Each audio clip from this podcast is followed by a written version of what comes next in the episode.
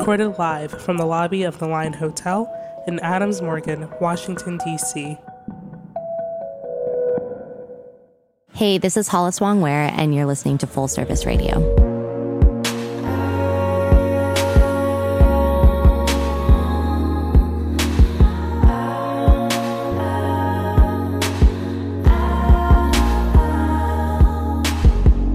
This is a place that you actively have to shape, both in, you know, creating and finding community, finding meaning, I think, in a city that is shamelessly transactional. I'm so inspired by L A because I, re- I truly feel that there's no ceiling. There's no natural stopping place for one's ambitions and one's dreams to be built.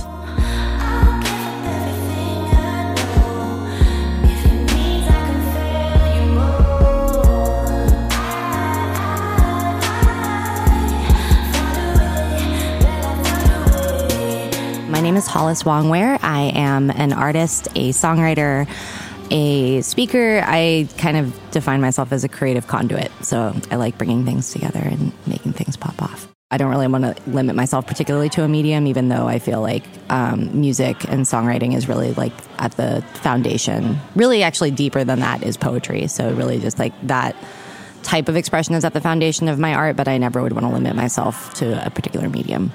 I started my artistic career in Seattle, and something that really kind of was the leverage point that catapulted me to Los Angeles was collaborating with Macklemore and Ryan Lewis on their debut album, The Heist. I performed and co-wrote the song White Walls, um, and we ended up getting nominated for a Grammy for it. And so my very first trip down to Los Angeles was actually for Grammy week, and that whole week was the most inspirational, adrenaline-filled, sleep-deprived week of my life, but I knew in that week that my home would be here. And so it was just a matter of time before I found myself here. I'll never forget it, and I knew it was one of those really strange moments in my life where I just knew that the memory that I was living in the very present moment was going to be one of the most indelible in my life. And the Grammy part aside, it was just, there was such an electric energy in Los Angeles for me. And I, I rented, I don't know what I was thinking because I had no money, but I rented a red Mustang convertible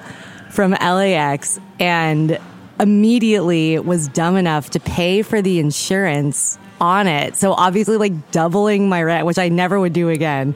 And so I was like kind of defeated, but also just like put the top down and was like cruising through, I'm sure, like stop and go traffic. But it was just this moment of like, I made it. Did I make it? I definitely didn't make it, but I'm here and I'm in this car.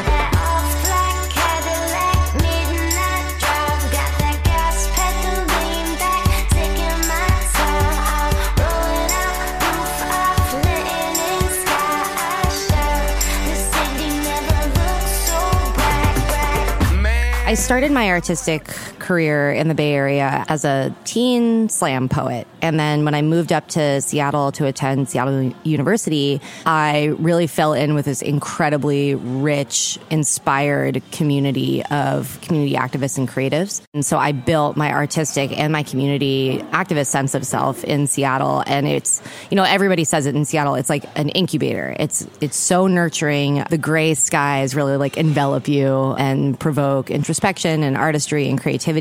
And so once I had that epiphany and I really looked around the city and I was like, you know, I could either be this remarkable, unusual, standout professional songwriter trying to crack in a city that otherwise isn't known for that type of industry, or I could fling myself into an industry where there are songwriters like there's a thousand songwriters that if you throw a rock.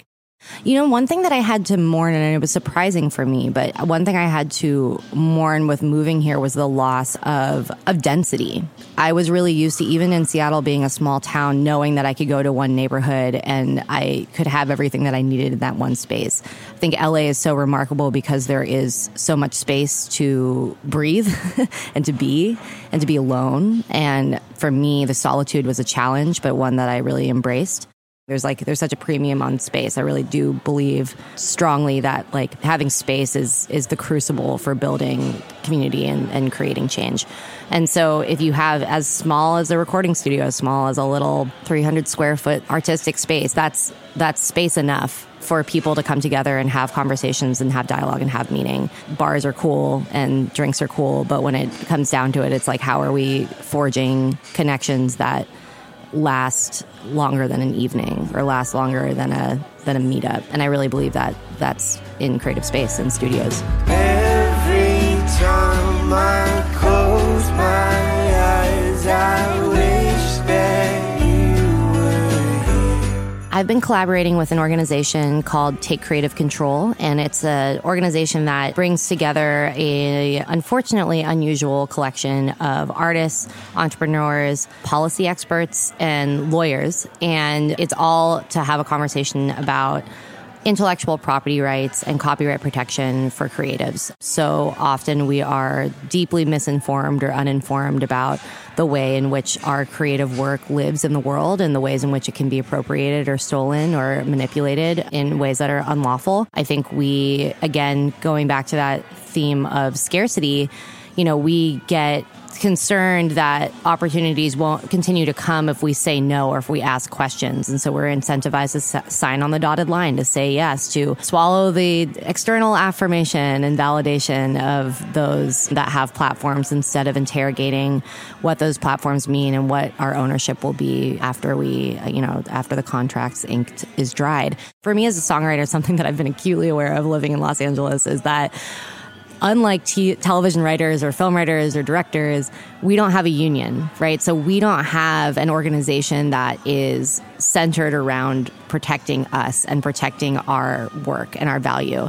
And I think especially as songwriters, because working in the studio is this very kind of like nebulous, like often intimate, often like this blurs so many lines between the personal and the professional that it feels, you know, crunchy and weird to like try to have some clear conversations about what intellectual property looks like in our field or, you know, how we're protecting our rights. And we feel like it'll be kind of a turnoff to like, to be educated and to be informed and to be able to have those conversations as songwriters. And so I really want to take that stigma away. I, I think it's, it's all moving towards there. I mean, as independent artists, we need to best understand how to protect our art. That is our lifeblood. And, you know, there would be no music industry without our creative work.